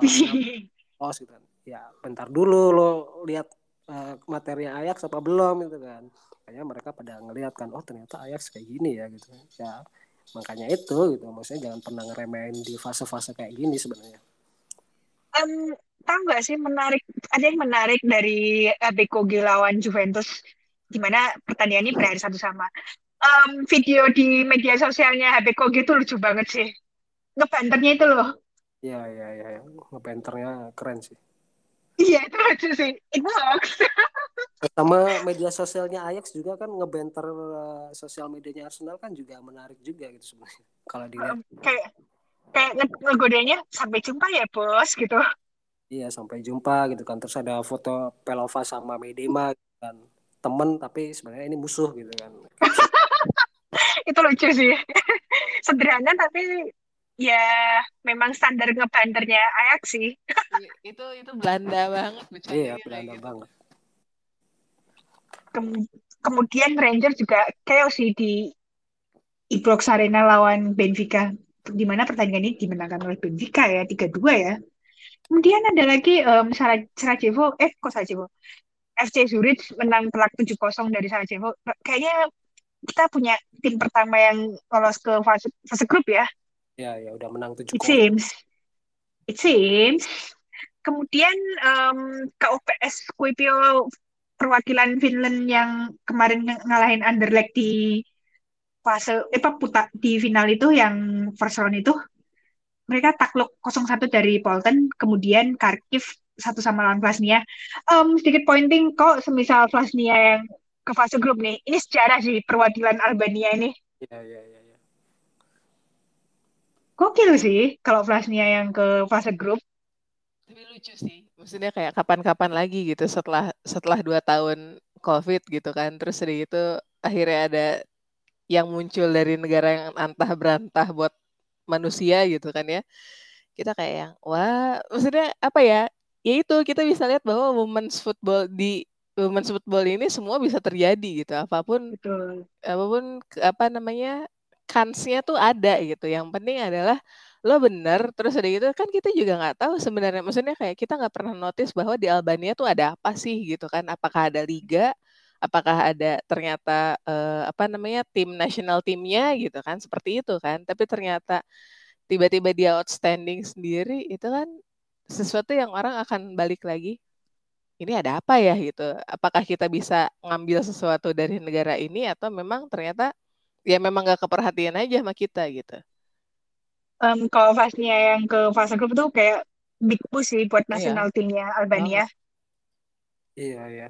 Coba kemarin aku tuh lebih fokus ke berapa ya ada satu mungkin dua dua tiga pertandingan ya mungkin Real Sociedad Bayern kemudian Real Madrid Rosenborg PSG BK Hagen sama Arsenal Ajax aku lebih kayak apa yang ngulik ininya aja sih skemanya kayak gimana gitu kan ya terutama kemarin kayak Munchen Sociedad itu kan pakai tiga backline gitu. Ketika main di Champions League seperti apa sih adjustmentnya gitu. Ternyata ya oke okay lah gitu. Uh, masih bisa berjalan smooth gitu. Tapi aku lihat ada di something miss lah di lini tengahnya uh, Bayern nih. Gimana caranya sini Loman ini harus benar-benar ngejagain si Georgia Stanway sih. Kalau misalnya dibiarin sendirian nih ini orang ugal-ugalan nih di Champions League. Iya bener. Kayak kayak pelanggaran yang nggak perlu ya ini something yang harus di handle sih sama Alexander Strauss terutama aja sebenarnya gimana sih ntar gitu tapi kalau ketemu Lena Oberdorf ntar wah bisa rusuh nih. Iya bisa. Tapi mainnya di BB Arena. Makanya kemarin depan loh. Nih Sydney Loman masuk kan kemarin karena Zara Zara Sarah Zada itu nggak tahu ya cedera atau gimana makanya Sydney Loman akhirnya masuk gitu kan buat duet sama si Joja Stanway gitu. Sebenarnya kalau Sociedad Munchen kemarin tuh Sociedad tuh masih ada peluang loh bisa ada misalnya seri gitu ya. Kenapa? ketika lo masih satu kosong dengan range waktu yang cukup lama lo nggak masukin si Amayor Saregi gitu kan itu sebenarnya game changer buatnya Real Sociedad tapi Betul. baru 80 atau berapa tuh baru dimasukin ya ya lo telat gitu dengan ngelawan Bayern yang udah compact gitu ya dengan tidak memasukkan Amayor Saregi ya, ya lo kesalahan besar. Tapi ya, ya akhirnya kalah uh, Bayern yang menang gitu. Cuma yang agak seru ya Arsenal Ajax sih gitu kan. Banyak yang underestimate Ajax. Kan kebanyakan orang-orang tuh ngelihat Arsenal bakal bisa ngelewatin Ajax lah. Tapi kalau menurutku sendiri ini Ajax nih bakal nyulitin deh di uh, ngelawan Arsenal. Akhirnya juga kayak nyulitin kan kemarin tuh si Ajax. So. Um, kemudian brand perwakilan Norwegia main imbang satu sama dari juara juara Swedia Rosengard. Kemudian yang Real Madrid um, menang cukup meyakinkan 3-0 atas Rosenborg. Um, ya sekali lagi Caroline Weir adalah jackpot buat Real Madrid ya. Sebenarnya bukan Caroline Weir sih sebenarnya. Cuma aku yang ngelihat Atenea ya. Uh, rekrutan barunya Real Madrid itu on perform semua kayak Katan Sausa, Sandi Toletti, Freya Olofsson, Caroline Weir ini bekerja dengan taktik skemanya Real Madrid banget yang dibutuhin Real Madrid banget gitu ya. Ketika Katan Sausa ini duet sama si Rosio Luna kalau nggak salah di belakang tuh ya oke okay lah ada chemistry. Tapi yang lebih kerennya tuh di, di lini tengah sih gimana Sandi Toletti sama Freya Olofsson ya meskipun dua pemain ini dua pemain baru yang masuk di Madrid tapi udah dapet chemistry-nya gimana caranya untuk delay bola uh, passing bola ke depan ke siapa gitu kan. Terus Caroline Weir yang biasanya ditaruh di tengah sebagai ya mungkin gelandang gitu ya box to box ataupun holding midfield kemarin tuh ditaruh di striker sayap yang mungkin lebih keluar lagi kemampuannya Caroline uh, Caroline Weir ini ketika dia tuh ditaruh di striker sayap akhirnya kemarin bikin dua gol kan akhirnya uh, ngelawan si Rosenborg. Benar banget. Um, banyak sih yang ada, ada sih yang underestimate um, Freya Lawson. Bilangnya tuh kayak Freya Lawson tuh pemain tier 2 ngapain diambil sama Real Madrid? Real Madrid cuma bisa kayak merekrut pemain level gini-gini doang gitu. Eh tapi kan masih ada Caroline Wood sama Katon Sosa minimal gitu kan? Itu udah penting banget sih buat iya. gue dan Freya Lawson pada akhirnya mobile ini tengahnya Madrid kemarin tuh lawan Rosenborg Oke, okay, excuse me, Peter Gerardsen bisa banget loh um, Freya Olsen dipanggil buat berikutnya. Cuma yang keren Ajax Arsenal sih. Ajax rataan umur 24 tahun ya ngelawan Arsenal yang cukup berpengalaman pemain yang udah kelas tapi mereka bisa nahan imbang tuh keren sih kelas sih. Bayangin ya di center back tuh Lisadon sama Isa Cardinal. Isa Cardinal 17 tahun ngelawan Badmit, Lina Hurtig, Stina Blackstenius tapi bisa dia itu buat ngejaga tiga pemain ini ya meskipun susah payah akhirnya si Soraya Verhoeven, Lisa Don, Lisa Cardinal, uh, bukan sorry, uh, Lisa van der Mos akhirnya kena kartu kuning ya. Dengan akibat mereka terlalu high pressing ya akhirnya mau nggak mau harus ngelanggar pemain-pemain Arsenal yang cukup uh, eksplosif gitu sebenarnya. Iya itu back back mudanya Ajax, gue salut sih bisa ngejaga pemain kuncian Arsenal terutama Bedmit sama Viv kan. Betul. Kemudian juga di tengah Victoria Pelova sama Nadine Nordam di lini tengah ini cukup oke okay banget bisa ngerdam Liawalti. Even Viv Medema ya di, uh, lebih main agak ke tengah sama Kim Little tapi akhirnya nggak bisa apa-apa juga gitu ya. Terus di lini depan Ashley Werden, Romelu Leuter sama Chelsea Tigran tiga pemain ini kan tipikal pemain cepat ya. Jadi lo kalau misal meleng dikit ya udah selesai sama tiga pemain ini. Apalagi tiga pemain ini masih muda-muda ya. Benar um, pemain-pemain berprospek semua ya di Ajax itu. Benar. Sungguh. Rataan sungguh asli. tahun bisa ngelawan Arsenal gitu. Cuma di match lain kayak PSG gitu kan aku ngelihat seberapa impact sih Jackie Gronan buat di PSG ternyata ya oke okay lah meskipun uh, duet sama Grace Gioro di tengah sama Ian Francois sebenarnya ya ya oke okay gitu. Cuma kemarin tuh yang aku lihat tuh ada dua pemain Cina ya, Lee Mengwen sama Yang Lina itu masuk di starting, bukan starting sih maksudnya list daftarnya PSG buat main di Champions League. Akhirnya si Lee Meng Wen kalau nggak salah menit berapa itu yang ngegantiin Jackie Ground dan akhirnya ada pemain Asia Cina lagi gitu kan yang main di Champions League ini keren sih kemarin. Kapan lagi ada pemain um, Tiongkok di Champions League? PSG ya. ini sih buat gue akhirnya membuka hati lagi setelah Wang Suang kemarin. ya itu Wang Suang itu sakit hati banget sih gue.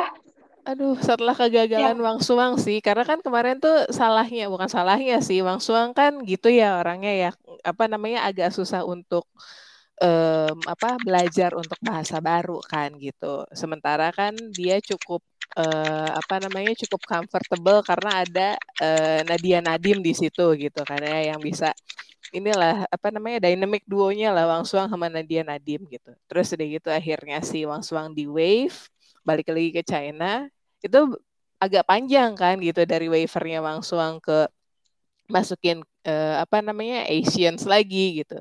Jadi buat gue kayak yang ini dia working ini lagi sih menata hati lagi buat masuk masukin anak-anak Asia lagi ya bagus lah maksudnya kayak ya semoga ini jadi kayak pembuka jalan gitu kan ya paving way buat yang lain gitu dengan dan kemarin performanya bagus ya Jal ya kalau iya, gue lihat bagus bagus kalau kita ngelihat pemain Asia kayak Jepang, Korea, hmm. PSG yang udah biasa gitu, Tiongkok gitu ya, Tiongkok yeah. ini kayak ada sesuatu yang baru lah gitu, apalagi main di Champions League gitu. Bener sekali. Um, rasanya gue harus sering-sering nonton PSG main ya. Iya kemarin tuh yang surprise tuh Jackie Gronen udah main menit 80 kalau nggak salah itu akhirnya diganti sama si Lee Meng Wen gitu ya bagus juga sih mainnya di tengah gantiin Jackie Gronan? Karena surprisingly Jackie nggak terlalu boom, maksudnya kayak hmm. Iya kan si apa namanya penampilannya nggak terlalu boom pas uh, apa compare dia waktu pertama kali signing di Manchester United. Ya. Betul. Gitu.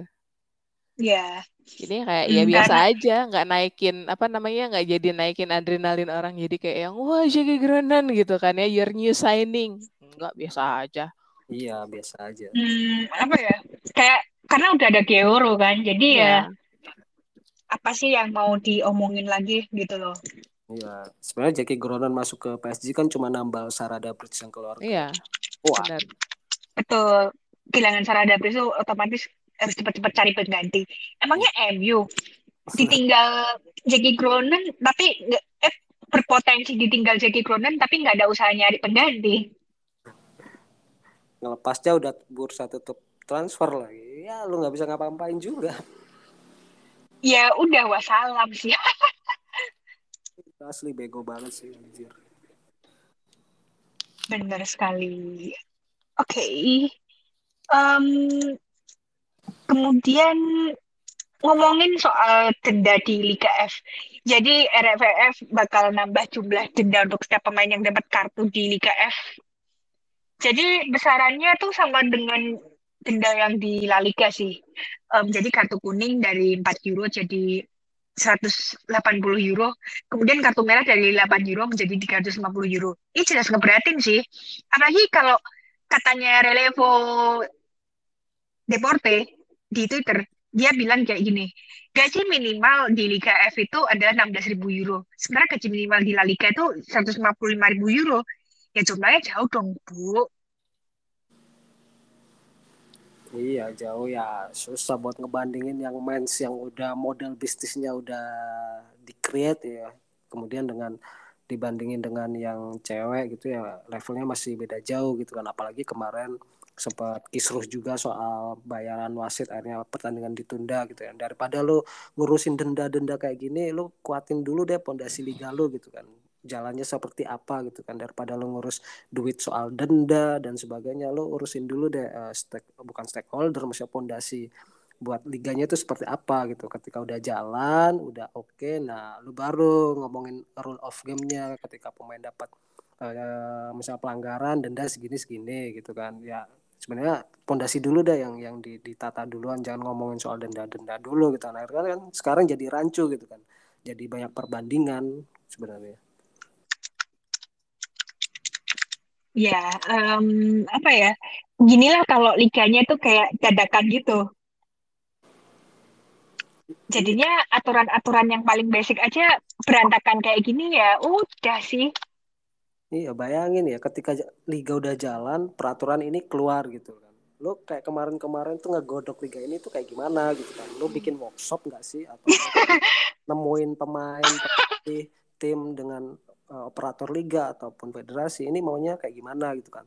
Jangan sampai ketika liga udah jalan peraturan-peraturan baru gitu kan ditetapin. Ya kita sebagai misalnya kita sebagai pemain ya juga bakal bingung juga gitu sebenarnya. Ini kayak gimana sih liga ini gitu kan. Pada akhirnya nanti ya ujung-ujungnya uh, pemain juga males main di Liga Spanyol. Dan akhirnya sekarang kejadian kan di uh, timnas Spanyol gitu kan dengan beberapa pemain yang nggak mau main di apa namanya di timnas ya terlepas meskipun ada masalah personal dengan pelatihnya gitu kan. Itu kan sebenarnya jadi kayak apa ya uh, masalah yang udah terkuak gitu. Ternyata Spanyol Liga Ceweknya dalam tidak baik-baik saja gitu sebenarnya. Lagi sakit lagi sakit. Gitu sih. Um, ya kalau ngomongin soal Vilga mungkin episode berikutnya ya. Kita tunggu sampai squadnya rilis pada hari Selasa. Baru kita akan bahas. Kalau untuk sekarang ntar dulu deh. Soalnya kasus ini sangat komplikat sih. Ya buat gue sih saran buat Liga Spanyol ya lu kuatin pondasi dulu deh sebelum lo kayak uh, ngatur denda dan sebagainya rule of game-nya seperti apa. Pondasinya dikuatin dulu deh model bisnis liganya seperti apa workshop kembali. Maksudnya uh, workshopnya itu dijalanin lagi lah sebelum match ketiga misalnya match ketiga atau jornada tiga atau empat ya lu temuin lagi deh pemain-pemain kemudian stakeholder klub-klubnya kemudian federasi operatornya ini liga mau dibawa ke mana sih kalau misalnya udah jelas ya lu baru, lu baru boleh gitu ngomongin soal denda dan sebagainya um, ya well. kemudian ada kemarin ada sesuatu yang sangat mengejutkan saat par, apa pekan pembuka WSL di mana pada saat itu kita nggak bisa nonton Manchester City lawan Aston Villa tanpa VPN. Jadi kayak kalau tanpa VPN tuh kita pakai audio doang sih. kayak ngedengerin radio ya. Iya, itu kayak inget gak sih um, Swedia lawan Inggris kayak tahun 2014 atau 2015 tuh gue lupa sih. Itu kan jatuhnya siaran radio itu ngisin-ngisini banget sih. Mam, itu W League Australia zaman dulu begitu tuh. Iya. Jangankan Liga Australia, Liga Indonesia zaman Galatama gitu ya. Kita ya kan? nonton, nonton TV, cuma kalau misalnya ada bola ngedengerin radio lewat RRI gitu kan. Mm -mm. Yes, ya. Wah, mohon maaf, kita angkatan tua ya.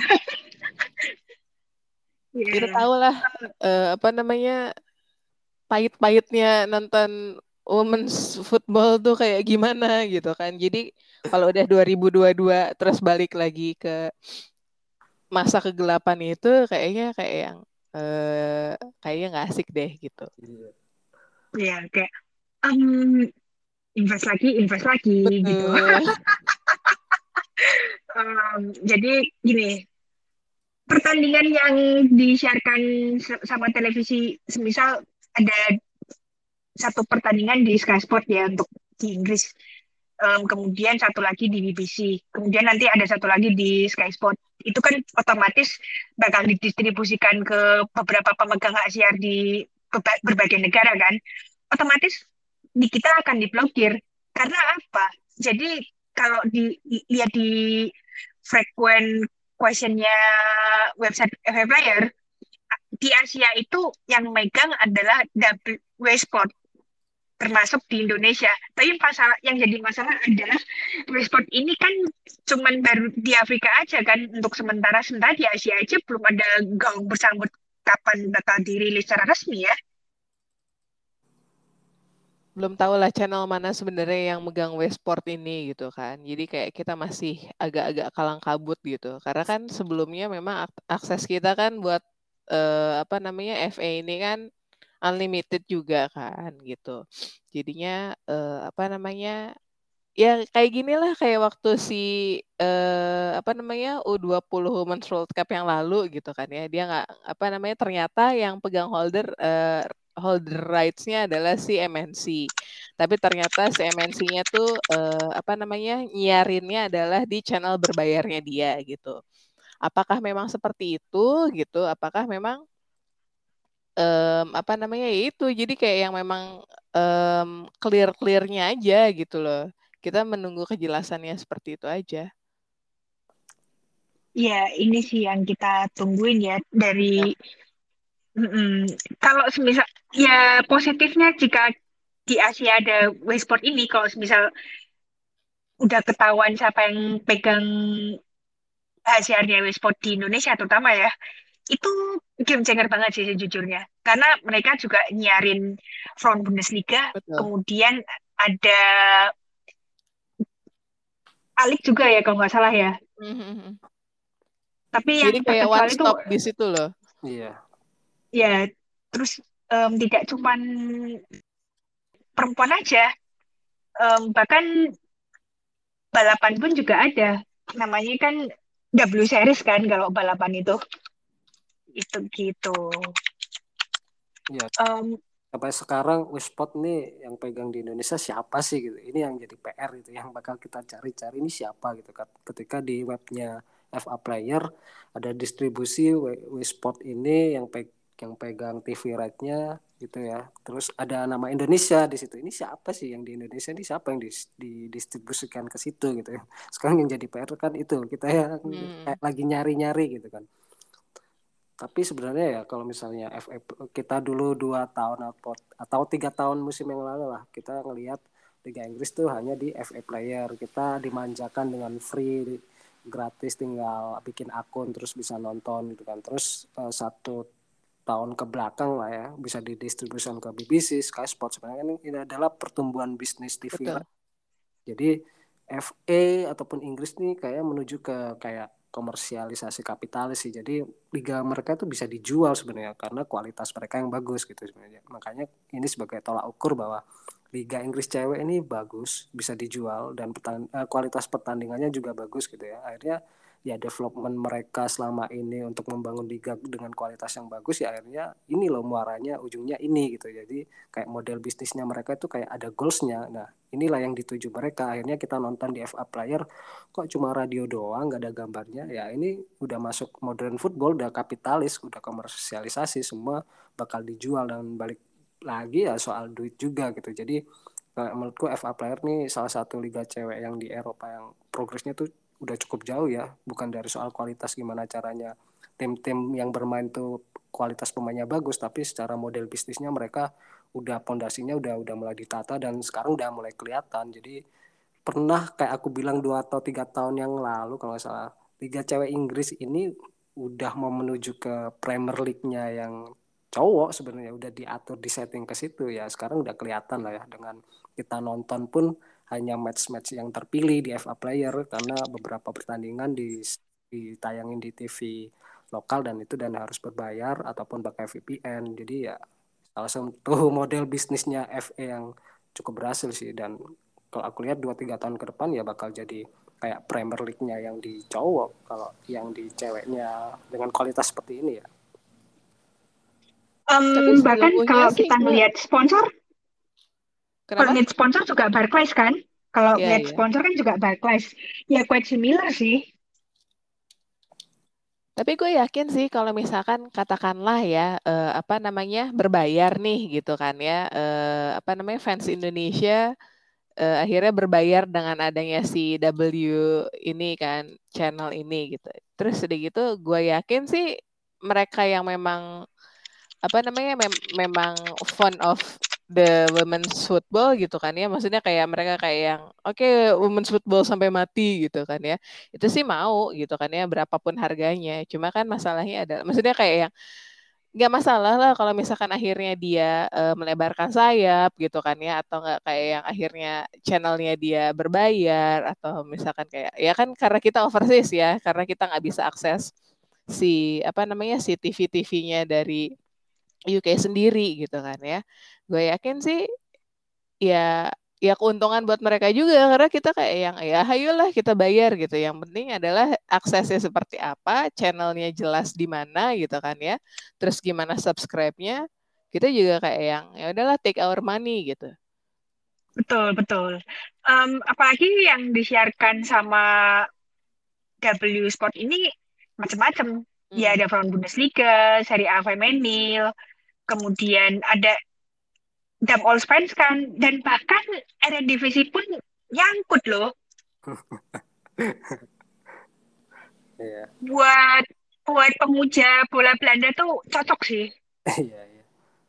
Cuma aku pengen tanya ke Mbak Manda ya kan di Malaysia kan yang pegang kan Astro gitu. Mm. apakah lu nonton di FA Player lebih bagus di FA Player apa nonton di Astro yang berbayar sebenarnya? Distribusinya tuh seperti apa atau semua match bisa ditayangin di Astro atau kayak gimana sebenarnya? Kalau kata pacar gua sih ya, dia kan ini kan ya dia anak Liverpool sejati gitu kan ya. Yeah. Jadi kayak suatu suatu hari dia kayak pernah menyarankan, udah kamu langganan Astro aja kata gitu kan, karena ada si liga-liga yang kita suka di situ gitu kan ya. Coba kemarin tuh eh, hampir-hampir banget ya kemarin tuh eh, langganan Astro, cuma kemarin tuh apa ya kema yang yang akhirnya me mengurungkan adalah ada teman dari Brunei gitu kan ya, dia langganan Astro. Kemudian iya sih, yang yang waktu apa ya? Kalau nggak salah waktu Olympics kalau nggak salah. Jadi kan dia eh, apa namanya Astro juga menyiarkan Olympics gitu di situ. Hmm. Terus udah gitu, jadi kayak yang memang um, balik lagi infonya Jal, infonya yang nggak jelas bahwa ini di channel berapa gitu loh. Jadi kayak yang kalau misalkan memang lo tidak tidak benar-benar kayak mencari tahu gitu kan ya. Channel 800 sekian gitu kan ya. Terus kata dia wah lu gila kata 800 sekian mana gua tahu kata dia gitu. Jadi itu masalahnya. E, kalau misalkan bagus bagus. Karena kan memang kalau kata si pacar kan dedicated channel gitu kan ya. Hmm. dan memang eh, yang namanya pemegang hak siar juga pasti kan kualitinya juga bagus dong gitu. Karena dia kan membeli kasarnya gitu kan ya. Beda sama yang apa ya beda sama yang kelimpahan channel. Kayak kalau misalkan lo beli uh, hak siarnya Men Zero dapat Women Zero mungkin seperti itu ya gitu. Cuma kan kalau ini kan memang hak siarnya dia beli gitu. Berarti sama gitu kualitasnya. Cuma itu jadi kayak yang mungkin kita masih second class warga gitu kan ya. Jadi untuk women soccer sendiri women's football ditaruh di channel yang memang apa gitu diakses juga kadang-kadang jarang gitu loh. Jadinya memang um, itu sih. Jadi yang yang harus di highlight adalah infonya loh. Kayak kayak kita lah kalau kita minta ngetok-ngetok ke video gitu kan ya atau ke mola gitu kan ya. Eh dong gitu uh, apa siarin dong yang gitu-gitu. Kalau enggak ya akhirnya tebang pilih juga kan yang disiarin gitu.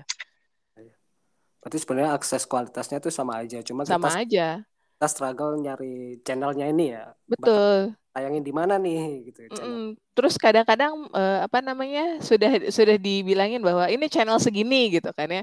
Terus ternyata ini lagi pas uh, apa namanya pas uh, kick off gitu kan ya ternyata dipindah lagi gitu karena kan si channel yang ini ternyata lebih seru gitu dibandingin channel ya gitulah gitu suka dukanya kita lah sebagai penonton women's football Um, ya seperti yang kita utarakan tahun lalu ya di podcast ini.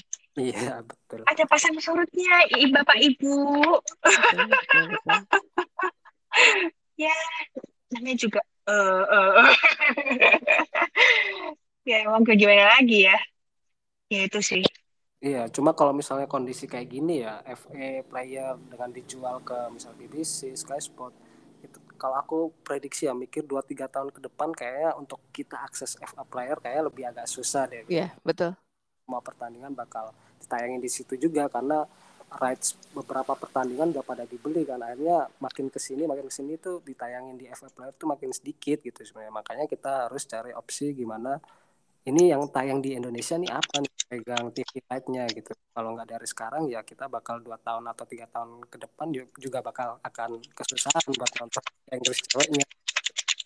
Kecuali kalau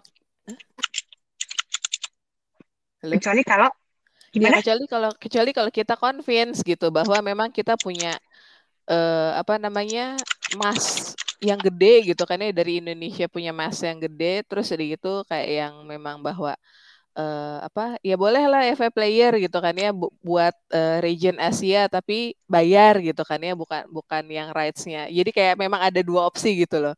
Jadi yang satu di channel, yang satu di FA player, tapi yang di FA player itu lebih ke maksudnya kayak lebih lebih besar gitu si um, subscriber eh apa biaya subscribe-nya gitu. Jadi kayak kayak gini lah masalahnya adalah bener yang Ijal bilang tadi kayak si NWSL. NWSL kan dulunya kan dari YouTube masing-masing. Hmm. Ya kan. Terus udah gitu yeah.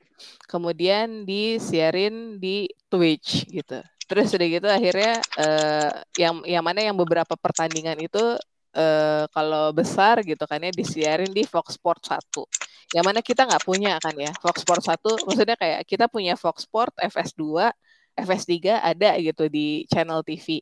Sementara kalau FS1 tuh benar-benar kayak yang eksklusif untuk USA gitu.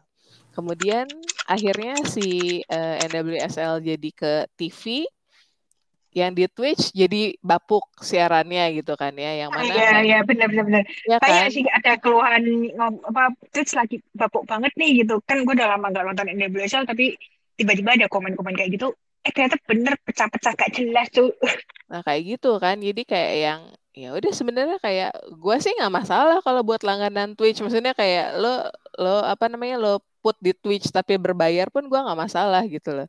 Jadi kayak yang ya mungkin gitu ya akses akses jadi kayak di salah satu sisi untuk korporasi dan segala macam itu kan baik untuk perkembangan women's football di sisi lain untuk fans nggak baik ya kantongnya gitu Ya, betul. Um, jadi paling enggak ya satu platform tuh ya yang kita harapin satu platform tuh udah cukup banget sih gitu. Mm. Tapi gimana jelas agak susah sih karena deal-dealannya juga beda-beda kan. Benar-benar. Itu sih. Ah, um, oke, okay. udah hampir dua jam dan kayaknya kita cabut dulu sebelum ngomongin soal Vilda lagi. Tapi kemungkinan kita tunggu dulu sampai squad timnas Spanyol buat lawan Swedia dan Amerika Serikat rilis baru kita Oke, okay, gue Nino mewakili Mbak Manda dan Ical pamit dulu dari studio virtual kami. Sampai jumpa semuanya. Bye-bye. Bye. Bye.